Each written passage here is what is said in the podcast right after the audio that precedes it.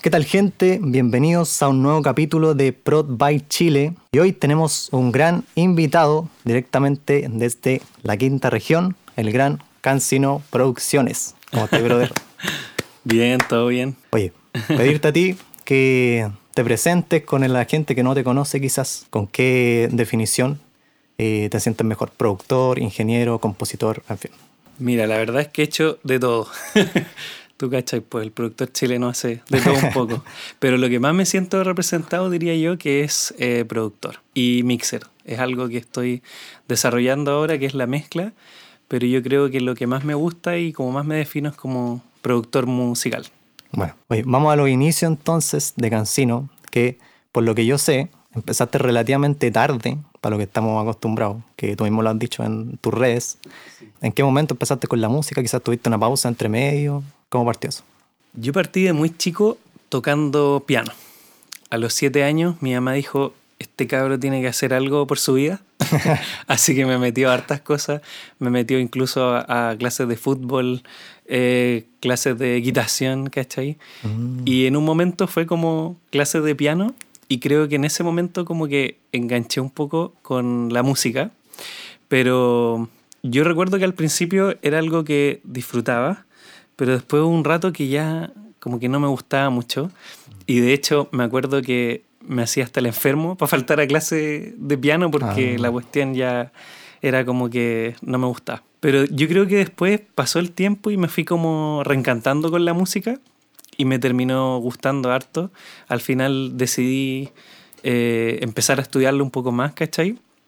Estuve siete años en una escuela donde me enseñaron teoría, solfeo, ¿cachai? Como todo así súper detallado. Y después ya yo me desencanté totalmente de, de la música. Pero fue eh, como algo personal que tú dijiste, ya no quiero. Sí, lo que pasa es que siempre están estas como presiones, eh, siento como de la sociedad, claro. de que la música es difícil, ¿cachai? De que básicamente eso, que no lo vaya a lograr. Entonces al final fue como que me empecé a inclinar más como por las ciencias, ¿cachai? Y de hecho terminé estudiando una carrera nada que ver, odontología, que ahora ya harta gente lo sabe. Pero siempre que le cuento a alguien es como, chuta, qué brigio, así que diferente, ¿cachai? Eh, más que nada un poco por esas presiones. Y después con el tiempo me di cuenta que es imposible hacerle el quite a la música. Es algo que ya una vez que te toca no, no hay escapatoria. Y claro, ahí empecé a grabar mis primeras canciones en piano, mis primeras composiciones. Hice un disco muy chiquitito y que claramente fracasó, porque hice 50 copias y vendí como 10, pero fue mi primer acercamiento a este mundo que es eh, la grabación, la producción. Pero era música instrumental solamente. Sí, era piano, sus strings y algunas canciones tenían como batería, ¿cachai? Ah. Pero más o menos sonaba. Pero lo que rescato de esto fue que me enamoré del rec. Me enamoré del ah. botón rojo. Me pasó eso. Está bueno ese concepto. sí, porque me pasaba que estaba tocando piano y ya se sentía bacán. Pero apretaba el botón rojo y te llegaba ese como nerviosismo de que no te podía equivocar, de que tiene que sonar bacán, ¿cachai? Y como que me enamoré de eso, que es la grabación. Y de ahí de a poquito me fui metiendo de manera autodidacta a lo que es este camino y partí grabando a mi hermana, que ella también canta. Digo también porque yo también canto, poca gente lo sabe, pero no canto también, creo yo. Así que nada, pues fue algo que se dio súper natural porque partí trabajando con ella, después con sus amigas. ¿A qué edad más o menos? Eso igual fue tarde de haber sido cuando yo tenía unos 22 por ahí. Mm. Y fue algo que se fue dando solo de forma natural.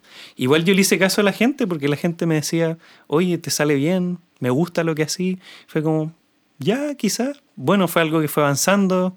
Después empezaron a llegar artistas, ¿cachai? Y de a poquito fue como que me fui dando cuenta que podía perfeccionarme un poquito más. Y ahí fue cuando empecé a estudiarlo un poco más formal, ¿cachai? Pero cuando llegaron los primeros artistas fue como todo orgánico. Totalmente orgánico. El Jorge Imov, si es que está viendo este video, se va a acordar. Yo trabajaba en mi dormitorio, al lado de mi cama. Tenía un computador, un Toshiba, y tenía una interfaz que se pegaba unos parpadeos. Entonces estábamos grabando y se pegaba un parpadeo, ¿cachai? Y de una forma súper arcaica. Pero lo que rescato es que fue algo como súper natural, ¿cachai?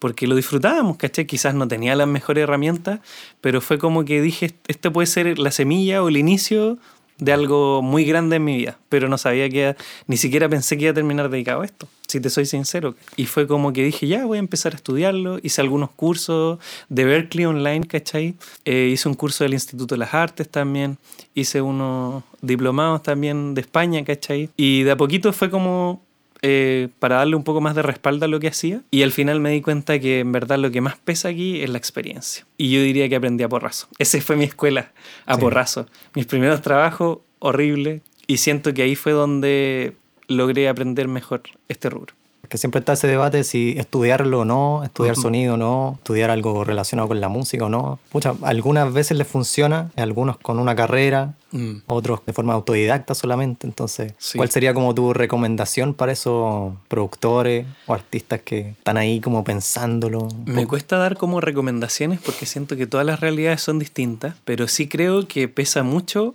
los años metidos en esto. Onda, quizás no lo estudiaste como de forma eh, profesional con un cartón, con un título, pero ya que lleves 10 años grabando a más de 200 artistas, yo creo que eso cobra peso porque también eh, esto va mucho de la mano del ensayo y error. Uno puede haber estudiado esto de forma muy profesional, pero si hay trabajado con un artista nomás o con dos, como que no quizás no hay que tener cosas que se desarrollan con la experiencia, como las habilidades blandas o las habilidades comunicativas, que son muy importantes. Eh, saber comunicarle al artista eh, cuando algo te gusta, cuando algo no te gusta, y saber entender también lo que el artista quiere decirte entre líneas, porque los artistas siempre hablan entre líneas.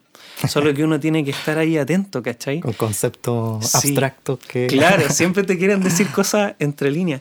Incluso con el lenguaje corporal a veces te quieren decir que no les está gustando lo que estás haciendo y tú tenés que estar atento a eso, ¿cachai? Y creo que eso no te lo da la escuela, ¿cachai? Yo creo que eso te la da la experiencia. Claro, sí, yo creo que la industria de la música tiene mucho de psicología por parte del público cuando escucha una canción, que a veces hay gente que solamente escucha algo por tendencia, por ser popular y encajar con los demás.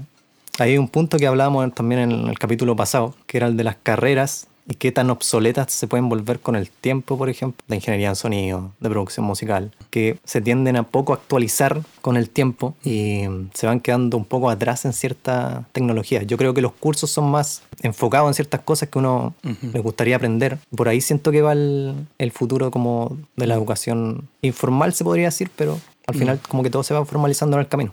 Yo creo que hay que estar como observando qué va pasando.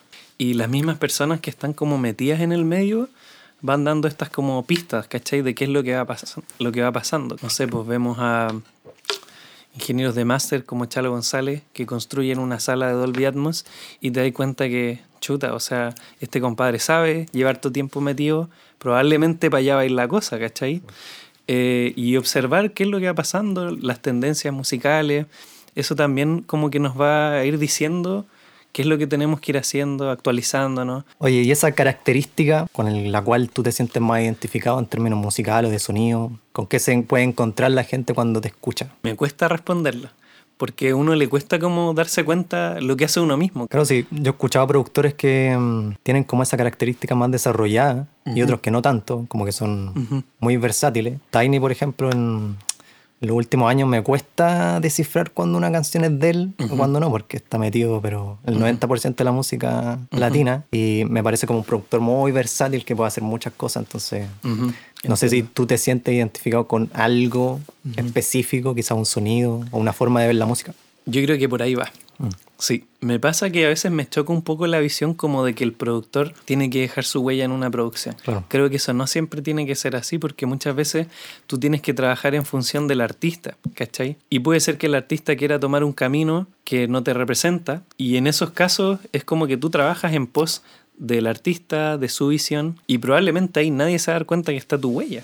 Yo creo que mi huella va más como por la visión de la música y la forma de trabajar. Eh, creo que algo considero que me puede caracterizar es que los artistas como que logro un vínculo muy cercano con ellos. Para mí un artista que viene a mi estudio no es una persona que viene y le haga una canción nomás. Probablemente me termina siendo amigo el artista porque me gusta conversar, me gusta entenderlo. A veces terminamos hablando de otra cosa nada que ver, ¿cachai? Y no hacemos música, pero creo que ese vínculo cercano que se genera con el artista es algo que me gusta y creo que ese podría ser un sello, como llegar a ese nivel de confianza que sentís casi que es tu amigo el artista, pero que eso también te puede favorecer en el sentido que el artista va a ser siempre honesto contigo. Y si algo no le gusta, te lo va a decir. Claro, al final eso hace que la canción termine bien. Al final que tú te sientas bien también con la producción, que la puedas escuchar después y Sí. que trascienda en el tiempo. Y si te dijera algo así como que me han dicho, siempre me han dicho que yo tengo una visión como muy pop. Y eso sí, lo tengo clarísimo. De hecho, siempre las canciones las inclino al pop, en todo sentido, en la estructura. Incluso, eh, no sé, me pasa que no puedo llegar a un coro y que pase piola. Claro. Para mí el coro es una cuestión que te tiene que pegar una patada en la cara, ¿cachai? y sea folk, sea, no sé, RB, sea pop, como que yo necesito esa patada en la cara cuando te llega el coro. Y quizá eso podría ser algún sello, ¿cachai?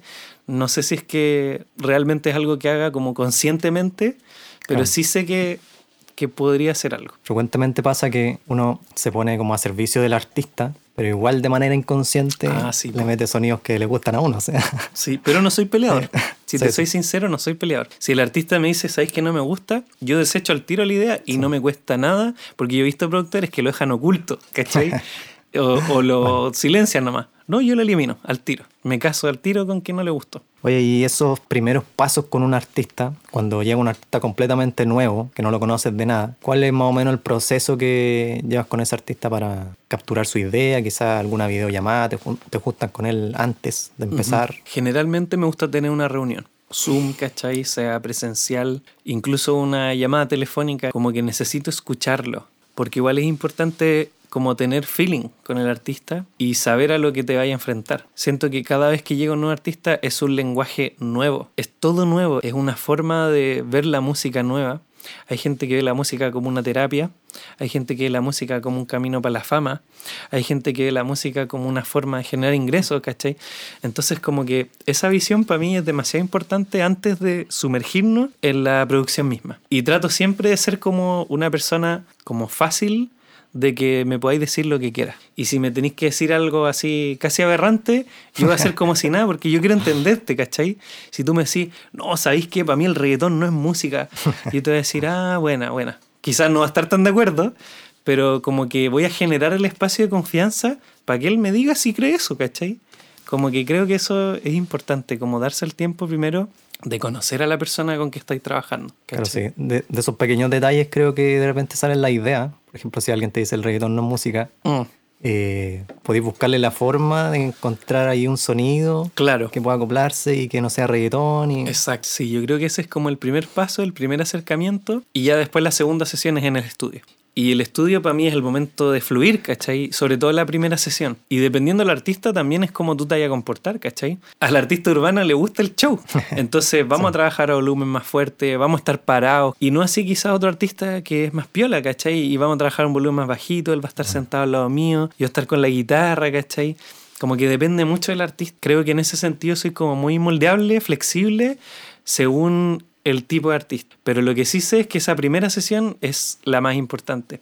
Generalmente ahí es donde queda la esencia, el núcleo de la canción. Intento generalmente que en la primera sesión se haga el coro, el momento clímax de la canción. Y si no se logró, muchas veces prefiero desechar la idea y la siguiente sesión ir por otra canción. ¿Pides un demo antes de trabajar? Hay muchas veces que pasa lo contrario, que llegan al estudio solamente a generar una idea de cero. Yo creo que es relativo, depende mucho. Porque sea un artista con el que ya he trabajado o un artista que, no sé, por ejemplo, veo sus redes sociales y sé que es un artista que ya tiene trayectoria, como que ese paso lo omito un poco. Ahora, si me escribe un artista que, no sé, no tiene tanto seguidor en Instagram, tiene su cuenta privada, no sé quién es, entonces, claro, ahí prefiero asegurarme y ahí tomo un camino un poquito más largo. Les digo, mándame un correo con un demo, porque tampoco lo voy a llegar y meter al estudio si no sé si realmente canta, ¿cachai? En algún momento cometí ese error. Y fue como que ya estaba sentado en el estudio y era como chuta, la Sí. embarré. Entonces, claro, ahí el camino un poquito más largo porque los hago enviarme el demo sí o sí.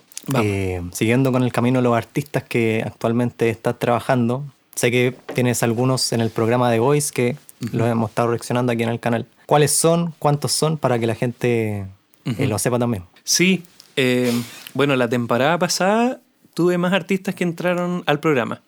Ahora, yo, yo siempre he sido un impulsor de que ellos se atrevan a postular. De hecho, a muchos de ellos hicimos la postulación en el estudio. Yo los ayudé ahí grabándole el videito, ¿cachai? La temporada pasada fueron, no recuerdo si siete o seis, por ahí, siete artistas. Bastante. Sí, y esta temporada ya son menos, son como tres. Ahora, siempre hay gente que ha estado relacionada al estudio, que no necesariamente estoy trabajando con ellos, Claro. que también están en el programa. ¿Cachai? Ahí está, por ejemplo, la Vale Audicio, Claro. eh, el Diego. Y ya trabajando ahora de lleno está la Marión, que ya tenemos el single ahí. Estamos esperando que el contrato ahí se, se acabe, ¿cachai? Bueno, sí, falta tiempo igual. Sí, falta su buen tiempo y la canción está buenísima. Entonces, y tuve algunos que llegaron a la... Las audiciones. ¿A sí, la audición? acuerdo la Sofía. Sí, está, eh, sí. El Yecho con la. Yecho con la Vale, eh, la Mila también ella estuvo. Entonces, bueno, el Marcel también. Y son artistas que, claro, sus voces son increíbles, pero no, no les interesó a- al programa por Sí, temas de estrategia, nervios también. Sí, este tipo de programas generalmente mm, son muy rápidos. O sea, tenéis dos minutos para mostrar todo lo que tenéis. Mm. Sí. no, y muchas veces, yo que he estado harto ahí metido en el programa, las canciones no las eligen ellos. Ese es otro, otro tema interesante. De hecho, eh, tengo un amigo que trabaja haciendo las canciones para el programa. Y las tienen hechas desde el verano. Entonces es Claro. como que ellos graban un pool de canciones y los artistas tienen que elegir dentro de esas canciones. Y muchas veces lo- los coach o los productores les dicen, no, sabes que esa canción preferimos que no, esta. Y no es como que tengáis opción de decir, pucha, es que prefería la otra, no. Me llama la atención porque he visto un par de audiciones, son temas totalmente distintos.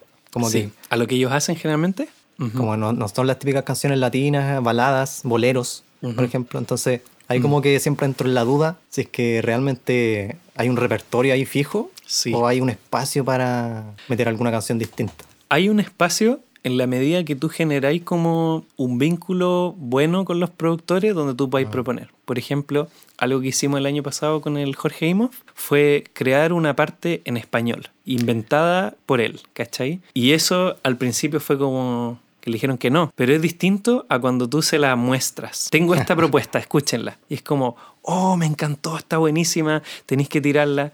Entonces, yo creo que hay flexibilidad en la medida que ellos van como confiando en ti. Generalmente tienes cuando que propongas algo, tenerla clarísima. Y si ellos te ven que tú estás decidido, estás claro, no, es que tengo que bajarle el tono, es que esto sí o sí lo, tengo- lo van a hacer igual. Porque igual el, el programa depende del artista, ¿cachai? A ellos no les conviene que el artista diga, no, sabéis que no estoy de acuerdo en el programa, me voy, no les conviene. Al final, el que tiene el poder de negociación ahí es el artista. Solo que tienen que llegar a ese punto donde se sientan confiados y tengan una propuesta tan buena que se atrevan a decirla. Y actualmente, eh, ¿qué estáis con el Jorge? ¿Hay algunas canciones ahí que están por lanzarse? Mira, el Jorge es una de esas personas que nunca me va a poder deshacer en la vida. Porque empezaste con Porque el partí con él, ¿cachai? Entonces es como que hemos ido creciendo juntos. De hecho, al principio nosotros hacíamos covers, hacíamos cosas piolas, pero ya después fuimos avanzando y ya ahora yo diría que recién hace dos años nos atrevimos a hacer música juntos, sentirnos preparados para hacer eso. Pero siento que ahora, justo en este momento, estamos en el punto de encuentro. ¿Cachai? En este momento estamos haciendo hartas cosas. Claro, porque hay que aprovechar también el, El boom. El, el boom de, Bueno, el. Jorge está trabajando un, un EP, ¿cachai? Que va a tener cinco canciones y de una u otra forma estamos vinculadas a todos, porque hay canciones que él produjo con otros productores. Igual yo estoy involucrado, ¿cachai? Eh, porque él siempre me está enviando los avances, pero ya la última canción que él hizo, esa la hicimos 100% juntos. ¿Puedo dar un spoiler? es una canción, está un poquito más... Pero sutra. sale pronto. No ¿O tan pronto. Ya, pero, pero no sí. hemos dicho nada, no hemos dicho Sí. Es como que van a conocer el lado mal portado del Jorge. Como Claro, que se porque- atrevió un poquito más. Tiene que ir probando ahí Sí. le funciona mejor, es parte del proceso. Y dentro de las personas que ya le mostramos esta canción, hay controversia. Y eso nos sirve. La polémica, gente. Nos sirve, nos sirve. Incluso en la letra tiene cosas fuertes igual. Pero queremos ver, pues, hasta dónde puede llegar, ¿cachai? Oye, con el tema de las redes sociales, que yo te considero a ti como un especialista, Gracias. sobre todo en Instagram, yo creo que es donde más estás Sí. activo. ¿Cuáles dirías tú que son los puntos más importantes para trabajar en las redes sociales? Eh, en términos de productores, artistas que quieren mostrar su, su contenido, sus canciones, etcétera. Yo creo que Instagram es una carta de presentación. Eso es lo más importante. Y una carta de presentación siempre tiene que verse bonita. Si es que se ve pro, causa una buena impresión, ¿cachai? Entonces, como que si tú lo ves así, como que es tu carta de presentación, te lo vayas a tomar en serio. Vaya a invertir en hacer buenas fotos, en que esté bien el tema del color y que se vea profesional. Y eso es algo que también lo converso harto con los artistas, porque yo entiendo que hay artistas que tienen esta visión como de que un poco anti redes sociales, pero tampoco podemos como hacernos los ciegos frente a la realidad en la que se tienen que desarrollar los artistas hoy. Eh, para mí no es concebible que un artista hoy no tenga TikTok, ¿cachai? No puede ser, porque TikTok es la red del momento. Instagram también, ¿cachai? Pero Instagram ya está como, no sé si está quedando atrás, pero creo que ya se está viendo de otra forma, similar a lo que pasó con Facebook e Instagram. Eh, son redes sociales que tienes que abordar sí o sí de una forma profesional, porque al momento que tú vayas a pedir un show, te van a decir, oye, ¿cuál es tu Instagram? ¿Cuáles son tus redes sociales? ¿Para qué andamos con cosas? La gente también se fija los seguidores y para poder tener seguidores tenéis que construir una comunidad. Es un proceso lento, es difícil, pero es algo que sí o sí hay que trabajar, ¿cachai? Eh, considero que trabajar las redes sociales Hoy tiene que ser un hábito. Hoy día estamos grabando un podcast, foto, grabando un podcast. Hoy día fuimos al estudio, videito, estoy grabando en el estudio. Porque la gente igual quiere saber en qué está el artista, quiere ver cómo el día a día. Y al principio, al menos como cuando yo lo empecé a desarrollar, me costó. Era anti redes sociales. No, ¿cómo va a tener que usar esta cuestión? Que lata, pura gente posera, pura gente. De verdad, yo decía eso, así como puro alumbrado, ¿cachai? Y es como, pucha, igual está ahí en un ambiente artístico donde es muy importante darte a conocer al final es como una marca, una empresa de, Exacto. cualquier cosa. O sea, si no te estáis mostrando en. El tema es que estáis mostrando tu imagen. Y eso también puede ser difícil para algunos porque también te exponía las críticas. Yo creo que hay dos formas de verlo. Así como estáis haciendo algo mal y por eso te están criticando. O bacán que me estén criticando porque significa que estoy llegando más gente, ¿cachai? Alguien una vez me dijo: el momento que tú empecé a tener hater es porque ya está llegando a harta gente. Y eso es parte de también. De a poco ir mostrándonos. A mí también me ha costado. Yo antes intentaba promocionarme en Instagram como una empresa. Y poco a poco lo he ido transformando a que se vea que hay una persona, ¿cachai? Porque la gente conecta con las personas, no con una empresa, ¿cachai? Y por más que yo quiera que mi productora sea vista así como, como un equipo de trabajo, igual la gente ya sabe que hay una persona detrás una persona con la que pueden conversar, comunicarse. Entonces, hoy día yo estoy enfocado en eso. A veces he contado cosas que son un poquito más personales, ¿cachai? Claro. Y creo que eso te expone, pero también te conecta más. Y bueno, gente, eh, se nos sumó un nuevo colaborador. Tenemos aquí a David de Silver Sounds. ¿Qué tal, brother? Todo bien. Hoy vamos a seguir con el tema de las redes sociales, pero profundizando un poco más. Sé que no somos los primeros en tocar este tema, que ya lo han tocado muchísimo, pero vamos a hablar un poquito de la inteligencia artificial, que algunos están a favor, otros en contra, genera cierta polémica hoy en día por todos los avances que se han hecho. En el caso tuyo, Cancino, ¿qué opinas de todo este tema? Yo creo que mi primer acercamiento fue con el chat GPT, obviamente. Estábamos con un amigo, con el Yechua, y el tema fue que dijimos, veamos qué tan lejos podemos llevar esto. Y lo primero que le preguntamos al chat GPT fue que nos hiciera una progresión armónica que mezclara el RB con el jazz de una forma melancólica. y nos arrojó la progresión. Y nosotros así como, ¡wow! ¡Qué brígido! Después fue como que le dijimos, oye, haznos una canción con estructura y todo, que hable acerca de disfrutar estar con tu pareja. Mm. Y nos hizo la canción. Y era intro, precoro, coro, eh, verso 2, coro, puente, coro. Increíble, así, pedazo de letra. Y de a poquito como que fuimos haciéndole hartas preguntas. Y en el momento fue como que, oh, bacán. Pero en un momento fue como que, chuta, qué brígido.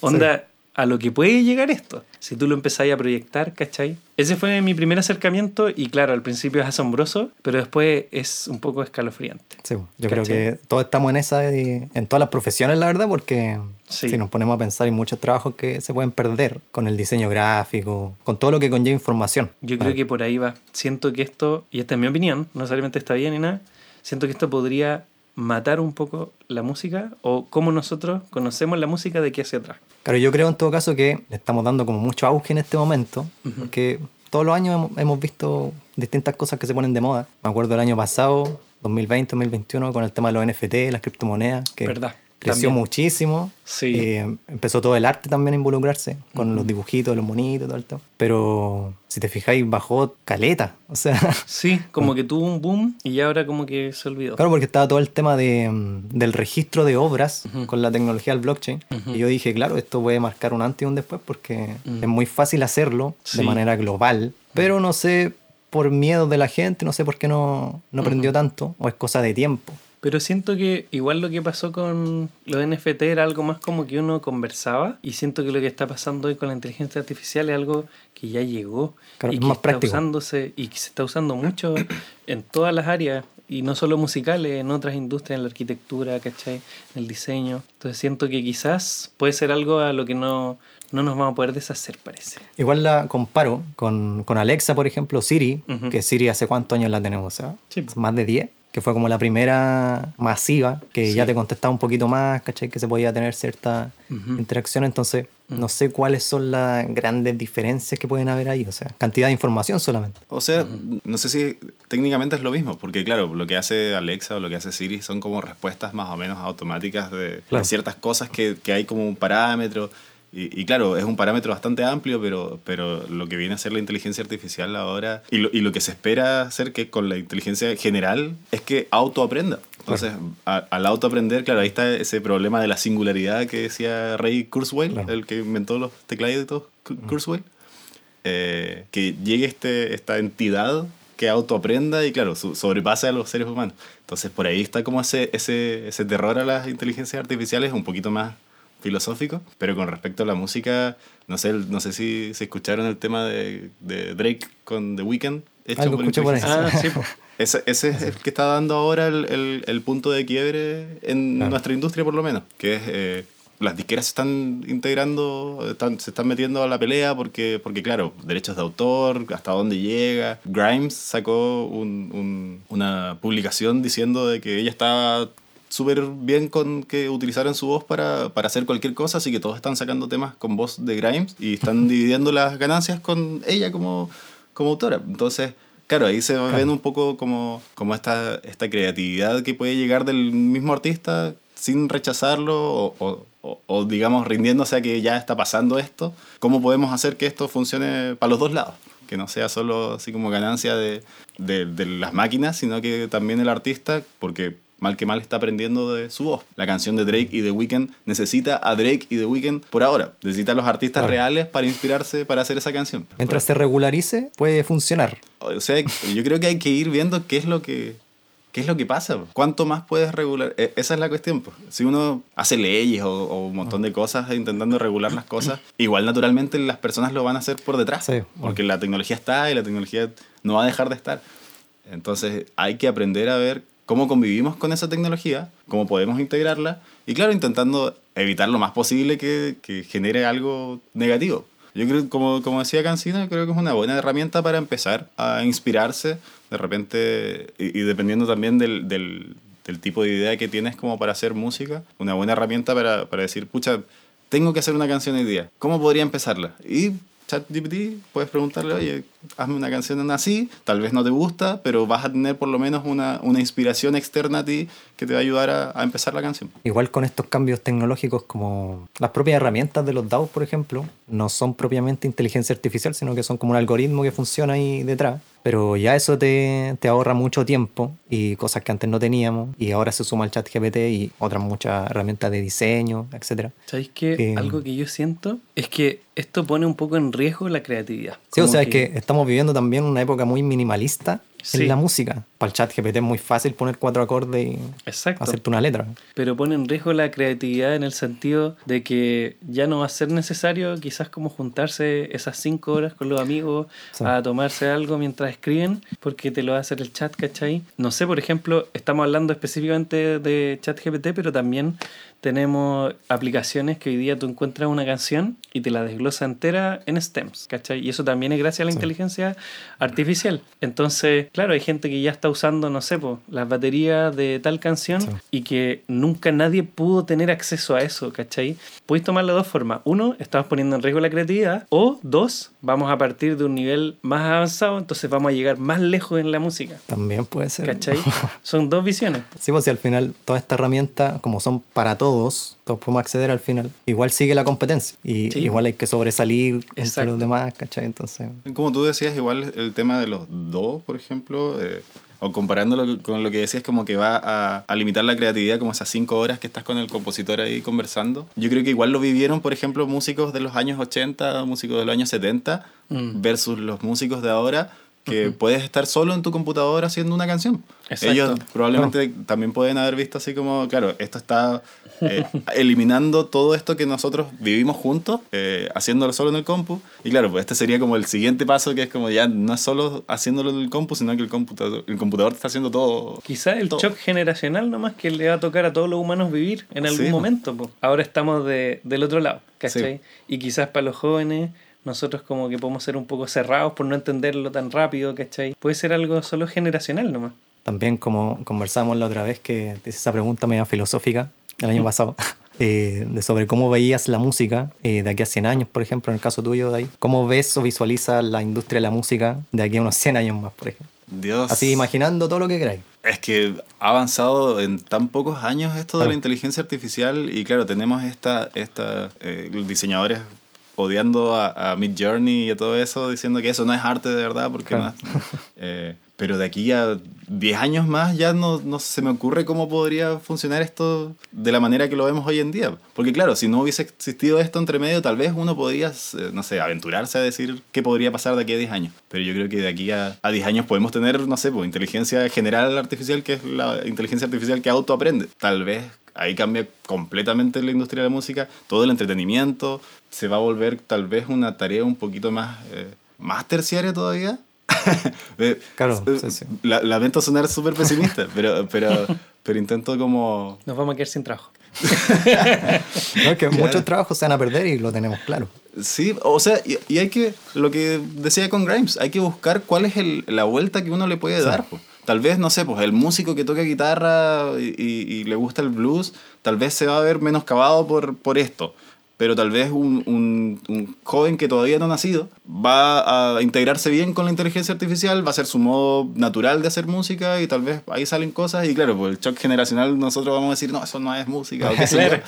Pero ahí va a haber otro, otra vuelta de tuerca. Es que hay otra cosa importante que hay que analizar, que nosotros estamos hablando desde el punto de vista de los que crean música, porque la experiencia para el que escucha música siempre es la misma, es escuchar un temazo y disfrutarlo. Mientras tú llegues a ese resultado, sea como sea, como que a la gente que escucha música no le va a afectar, es a nosotros a los que nos va a afectar realmente, Sí. ¿cachai? Quizá después de hacer música no va a ser necesario realmente que haya gente, va a ser como apretar enter Sí. y listo. Y aún así va a salir y a la gente le va a gustar y la va a bailar en la disco y le va a encantar. Entonces, yo creo que los que más se van a ver afectados son los creadores. Pero yo creo que como en todas las cosas, igual a eso que dijiste me hizo otro sentido, que es como siempre cuando hay exceso de algo, ese algo empieza a perder el valor, porque se diluye el valor entre, entre tanta, eh, tanto exceso. Tal vez, claro, va a, a- a- pasar lo que pasó en un momento con lo vintage, con las cosas vintage, que es como, ah, no, pero esta canción la hizo un humano de verdad. Entonces gana otro valor ¿Verdad? empieza a, a haber un valor agregado del hecho de que, de que no sé, pues, cuando uno ve una antigüedad, no, es que esto está hecho de un metal más bacán que, no sé, que esa misma cosa, pero de plástico. Esto fue hecho por un productor, Cada- esto, no por dicen, un computador. dicen que estuvo más de un mes haciendo esta canción. Claro. Dice que se juntó con un artista en un estudio a hacer la canción. Esa es la leyenda. Y hablaron. Claro. No, sí pasa como en todo al final, porque como pasa con el aparato analógico, por ejemplo, en los estudios de, de grabación, básicamente volvemos siempre al, al sonido de los 70, al de los 80, que tiene cierta característica. Estamos como permanentemente evolucionando, sale algo nuevo, como es la novedad, como que todo el mundo habla de eso y todo el mundo se enfoca en eso. Pero después pasa y volvemos a lo antiguo porque nos hace recordar con nostalgia el pasado. Pero igual vamos avanzando, es como que vamos Claro, sí, rebotando. sí. Como que avanzáis y volví un poquito para atrás. Avanzáis un poquito para atrás. Sí, ¿Cachai? Eh, Yo creo que también tiene que ver con eso de que de repente tenemos respuestas a cosas que todavía no nos hacemos la pregunta. Por ejemplo, no sé, los 80 y estos sintetizadores analógicos que, que durante los 90 eh, se veían como, o los 2000 se veían como, como feos o kumas o como, no sé, de baja calidad. Y después dijeron así como, oye, pero estos sonidos metidos con la tecnología que tenemos ahora, con el headroom que tenemos, con, con la respuesta de frecuencia que tenemos ahora, funcionan de otra manera. ¿Por qué no los agarramos de nuevo? Entonces, como volver a revisitar ideas que podemos haber tenido antes, que ahora van a funcionar, pero de otra manera. Sí, pues, hay que ver también cuando esta tecnología artificial se pueda al fin poner en algún aparato físico. Y ahí ya podríamos tener un artista como un robot. Es como un Hatsune, Hatsune, Hatsune de Miku. ¿Cómo se llama? Hatsune Miku. No sé si Oye. lo conocen. Una artista virtual japonesa que lleva hace tiempo. Sí, yo me acuerdo de alguna. Sí. Claro. Ah, brigio. Que, que tampoco prendió tanto como yo pensé que iba a aprender. Ya. Como de que dije, bueno, en serio que un artista como en un holograma, por ejemplo, se pueda presentar en conciertos, ¿cachai? Sería como la segunda parte de eso mismo, porque Claro. ahora todavía alguien le está haciendo la canción a, a ese, a ese Claro. artista de virtual, pero después ese artista virtual propio puede hacer su todo. Perfectamente. claro. O sea, yo no creo que la música pierda su valor. Va a cambiar la forma de hacerse nomás, ¿cachai? Pero va a seguir siendo muy valiosa. De hecho, la música ya es demasiado valiosa. La gente lo usa para ir al gimnasio, la gente lo usa en el auto cuando la pega, la gente lo usa cuando hace aseo, la gente lo usa en toda su vida. Entonces, ¿cómo, ¿cómo podría perder valor la música? Va a cambiar la forma que se hace, pero va a seguir siendo igual de relevante, ¿cachai? Yo creo que la música como objeto no, no pierde valor. Mm. La, la música como, como, no sé, género específico o si lo manufactura una inteligencia artificial así Ah, como en general, sentido. claro, pues, hay mucho de eso. Verdad. Entonces como que se, se va... Claro, la música, la gente va a seguir escuchando música, sea Mm. quien la haya hecho. Si lo hace la inteligencia artificial, podría hacer miles de canciones por segundo. Sí. ¿cachai? Entonces eso ya aumentaría mucho la cantidad y lo que tú decís, perdería mucho valor. Entonces alguien tendría que controlarlo de alguna forma. O sea, el chat GPT, por ejemplo, puede hacer 10 canciones al día, no puede más. Claro. Yo creo que es incontrolable. Yo creo que, o sea, yo creo que hay que ir adaptándose Sí, y dándole... que- No, no, en no. mi opinión, yo no, no soy ningún... No, sí, que también lo siento así. No, claro, porque tendréis que ponerle un límite a esa, pero va a salir otra que no va a tener el límite, entonces... Sí, o sea, siempre va a haber un siempre cuando restrinjas un, un mercado va a haber un mercado negro que va a decir así como, oye, yo, yo te vendo esto pero mejor.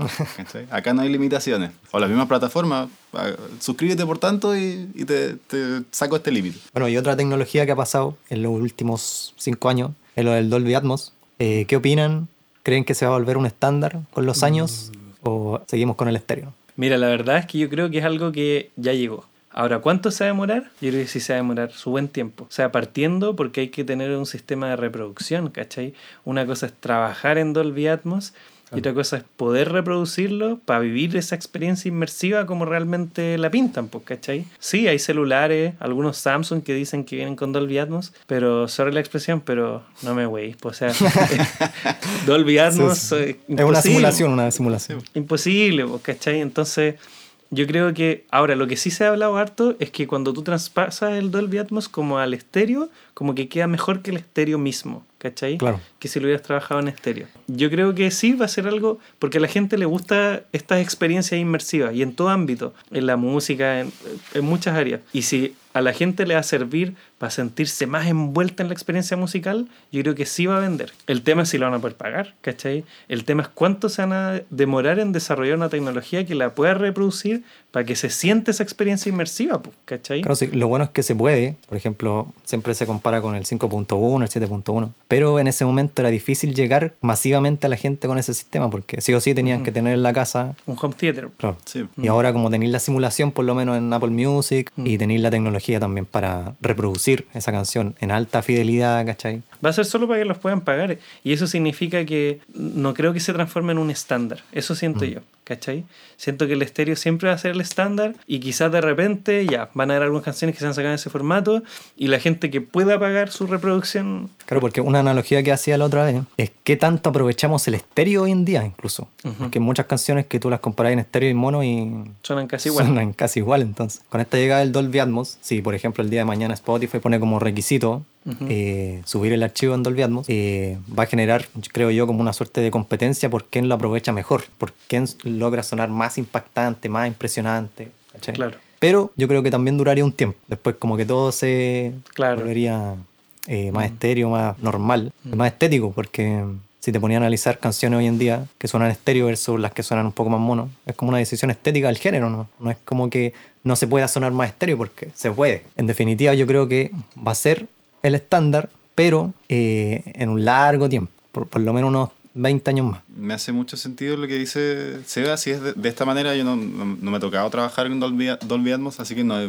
no he, no he experimentado así como en primera persona. Pero, pero me hace sentido eso de que, de que tenga un impacto una mezcla en Dolby Atmos en, en estéreo. Si, si es así, claro, por ese lado yo lo veo un poquito más entre- entretenido, sí. Porque claro, por el otro estás intentando cautivar a, a a otro tipo de público, tal vez un público más audiófilo, alguien que se dedica a comprarse equipos para escuchar su música de la mejor manera posible, pero tal vez no a la persona que anda con un audífono en la calle. Va a ser lento, po, va a ser Sí. lento. O sea, de partida la gente está escuchando eh, desde el celular, no sé, lo dejan apoyado en una mesa y están escuchando así. Entonces, ¿cuánto se va a demorar en pasar de escuchar así Sí, no. a sentarse en un spot justo en el lugar donde va a estar bien representado el Dolby Atmos? No va a pasar, yo creo. Sí creo que puede ser bacán, ¿cachai? Para las personas que puedan pagarlo y lo puedan tener en su casa, Sí. ¿cachai? La gente le gusta escuchar las cosas así simples. Me llamaría la atención escuchar cómo suena un- una mezcla en eh, Dolby Atmos en estéreo y una mezcla estéreo en estéreo y ver Sí. si, si, claro, si hay es- eh, se siente ese espacio, ese espacio extra que debería tener el Dolby Atmos en una mezcla estéreo. Ah, Por ahí es como... Claro, yo te- he tenido la oportunidad de escucharlo, pero ¿De solo en cine. Solo en cine, la verdad. Pero no es tan envolvente como uno pensaría. Ya. ¿Cachai? No, no es tan como que están pasando sonidos así constantemente y te vuelve loco, no. Como que igual es natural, porque si es antinatural, también te puede distraer, Exacto. ¿cachai? De la, de la emoción principal que tiene que tener la canción, ¿cachai? La película también. Que he visto películas, por ejemplo, de acción, que uno pensaría que son como más impactantes, pero no lo son tanto. O sea, el típico helicóptero que va pasando por arriba, lo hacen pasar por los parlantes del techo. Te hace sentir más realista, pero no es tanto. Y yo creo que precisamente por eso no ha sido tan masivo el tema del Dolby Atmos en cine, porque alguien que no se fija bien no lo alcanza a notar tanto. Pero Me llama la atención eso que tú dices, porque ahora que hago memoria, claro, escuché, creo que era Dolby Atmos, en el Teatro Las Condes, puede que lo tenga, no sé. Bueno, hicieron una demostración con Killer Queen de Queen remezclado para, para el teatro y sonaba espectacular, pero era, eran fuegos artificiales. O sea, era así como la, el solo de guitarra se viene por acá, después Sí, esta cosa por acá, las voces por acá, por acá. Y claro, es súper entretenido como espectáculo. Pero tal vez si estás escuchando música, claro, tal vez tanto, tanto arreglo, tanto paneo, tanta cosa, te puede distraer un poco del... De- del depende mucho del, del género, de la canción. Claro, de lo que Ya, se Si busca. estamos hablando de música que tiene muchos recursos musicales, ahí puede ser porque en el estéreo uno se ve a veces limitado Claro. por las frecuencias que empiezan a chocar entre sí. Entonces, puta, te liberáis de un instrumento tirándolo para atrás nomás Claro. y que suene bien por sí solo. ¿Cachai? Que eso que decís de los fuegos artificiales me recuerda mucho a lo que pasó cuando pasamos del mono al estéreo. Es cosa de ver cómo empezaron a mezclar los discos, así, la pues, batería para la izquierda, el bajo para la derecha. Se volvieron locos ahí. Y es como que se volvieron locos porque estaban alucinando que la cuestión Sí. se podía, ¿cachai? Sí. Con la Entonces, que- también. Claro, entonces quizás esta cuestión es lo mismo, po, ¿cachai? Es como, ah, tiremos todo para todos lados, para arriba, para atrás, pero después quizás se va a ir centrando la forma de trabajar. Por ejemplo, no sé, por decir cualquier lecera, los pads tienen que ir arriba de la cabeza, eh, ¿cachai? El bombo tiene que ir en tu cara, ¿cachai? Entonces como que siento que estamos en esa etapa donde estamos vueltos locos porque descubrimos la cuestión, pero quizás después se va a centrar en algo un poco más simple y más utilitario, ¿cachai? Porque no sé si es tan utilitario como tener solo acá, tener esta cuestión acá. tener esta- Al final es una distracción y se pierde el foco de la música, que es conectar, sentir, ¿cachai? Como que siento que quizás estamos en esa etapa, como de volverse loco por la nueva tecnología. Sí, tal vez en, medios más inmersivos que requieren más inmersión puede funcionar bien. O música, estilo de música es más inmersivo, un poquito más contemplativo. Claro. O en el cine o en el teatro, tal vez eso, claro, te, te ayuda a, a- a meterte más en el asunto. Pero tal vez, no sé, pues si quieres hacer una canción para, para bailar, tal Sí. vez No. no sé si te sirve. De hecho, para bailar te conviene mono. ¿Cachai? para que en toda la disco los parlantes suenen igual, pues, ¿cachai? No queréis que suene el pad a un lado y al otro suene Ah, otra sí. cosa. En la disco tenéis que sonar mono. Claro, ¿cómo sería una disco Dolby Atmos?